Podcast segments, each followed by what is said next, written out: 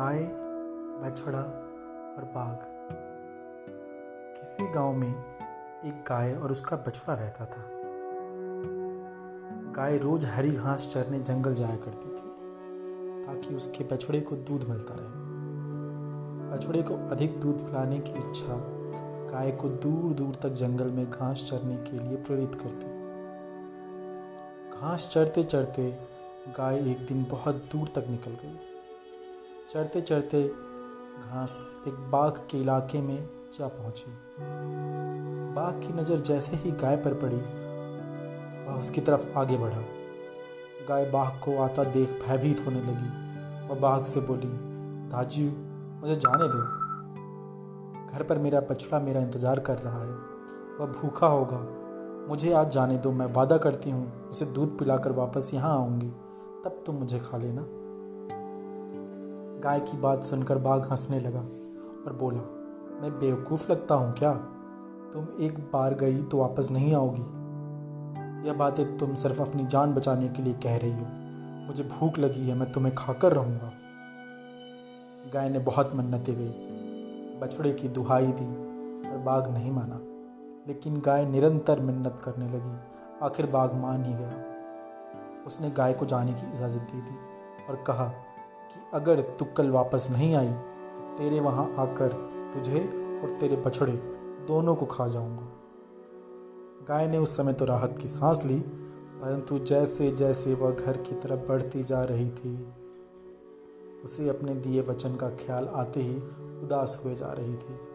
आखिरकार गाय घर पहुँची। बछड़ा गाय को देखकर खुश हुआ और दूध पीने लगा। गाय उसे प्यार करती, पुचकारती माँ को उदास देखकर बछड़े ने उदासी का कारण पूछा। गाय ने सारी बात बता दी। बछड़े ने पूरी बात ध्यान से सुनी और कुछ देर सोचने के बाद बोला, माँ, इसमें उदास होने ऐसा क्या है? कल मुझे भी लेके चलना। मैं बाघ मामा को मना दूँगा। गाय ने समझाया कि बाघ एक जंगली जानवर है। उसमें दया भाव नहीं होता, पर बछड़ा नहीं माना। गाय के लाख मना करने के बाद भी जब बछड़ा नहीं माना तो गाय ने साथ जाने की इजाज़त दे दी। दूसरे दिन गाय और बछड़ा जंगल की तरफ़ चल दिए। थोड़ी देर में वह बाघ के सामने पहुँच गए। अब गाय को अपने बछड़े के मारे जाने का भय अधिक सताने लगा। वह विवश थी। गाय बोली, बाघ दाजियू, मैं कहे वचन के मुताबिक आ गई। मुझे खा लो और मेरे बछड़े को जाने दो। इतने में बछड़ा बोला, नहीं बाघ जी, आप पहले मुझे खा लो। गाय बछड़े को चुप कराते हुए बोली, नहीं नहीं, आप मुझे खा लो बछड़े को जाने दो। नहीं नहीं, कहते बछड़ा बाघ के सामने चला गया। इतने में बाघ हँसते हुए बोला कि ना मैं तुझे खाऊँगा और ना ही तेरी माँ को, जो अपने वचन पर अपनी जान की परवाह न करते हुए यहाँ तक आ गई, उसको मैं क्या हरा पाऊँगा? और दूसरी तरफ़ तू है, जो अपनी माँ के बदले अपनी जान देने के लिए तैयार है। मुझे खाना होता तो मैं कल ही गाय को खा गया होता। मैं तो बस ये देखना चाह रहा था कि गाय अपना वचन निभाती है कि नहीं। बाघ ने बछड़े को बहुत प्यार किया और उन दोनों को घर तक छोड़ने भी गया।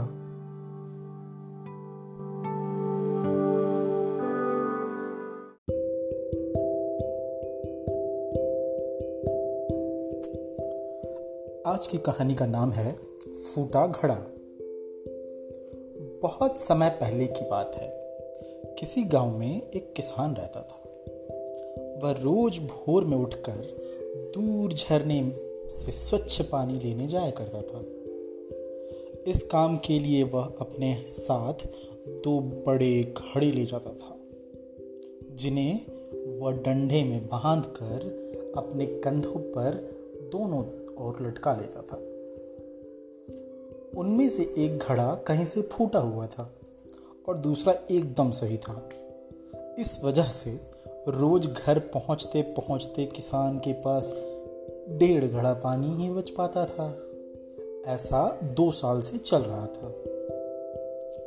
सही घड़े को इस बात का घमंड था कि वो पूरा का पूरा पानी घर पहुंचाता है और उसके अंदर कोई कमी नहीं है। वहीं दूसरी तरफ़ फूटा घड़ा इस बात से शर्मिंदा रहता था कि वो आधा पानी ही घर तक पहुँचा पाता। और किसान की मेहनत बेकार चली जाती। फूटा घड़ा ये सब सोचकर बहुत परेशान रहने लगा और एक दिन उसने उसे रहा नहीं गया और उसने किसान से कहा, मैं खुद पर शर्मिंदा हूँ और आपसे क्षमा मांगना चाहता हूँ। क्यों? किसान ने पूछा, तुम किस बात से शर्मिंदा हो? शायद आप नहीं जानते, पर मैं एक जगह से फूटा हूँ।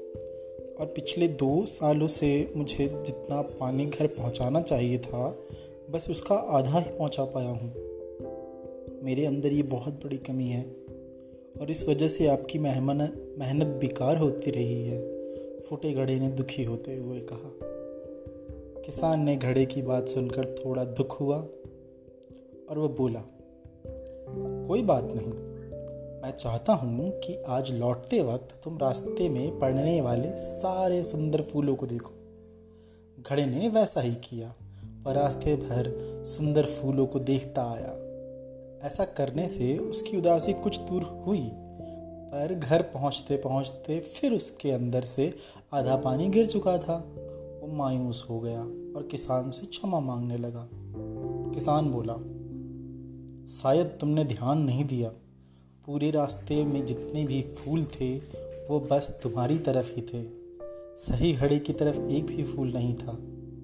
ऐसा इसलिए क्योंकि मैं हमेशा से तुम्हारे अंदर की कमी को जानता था और मैंने उसका लाभ उठाया। मैंने तुम्हारी तरफ़ वाले रास्ते पर रंग बिरंगे फूलों के बीज बो दिए।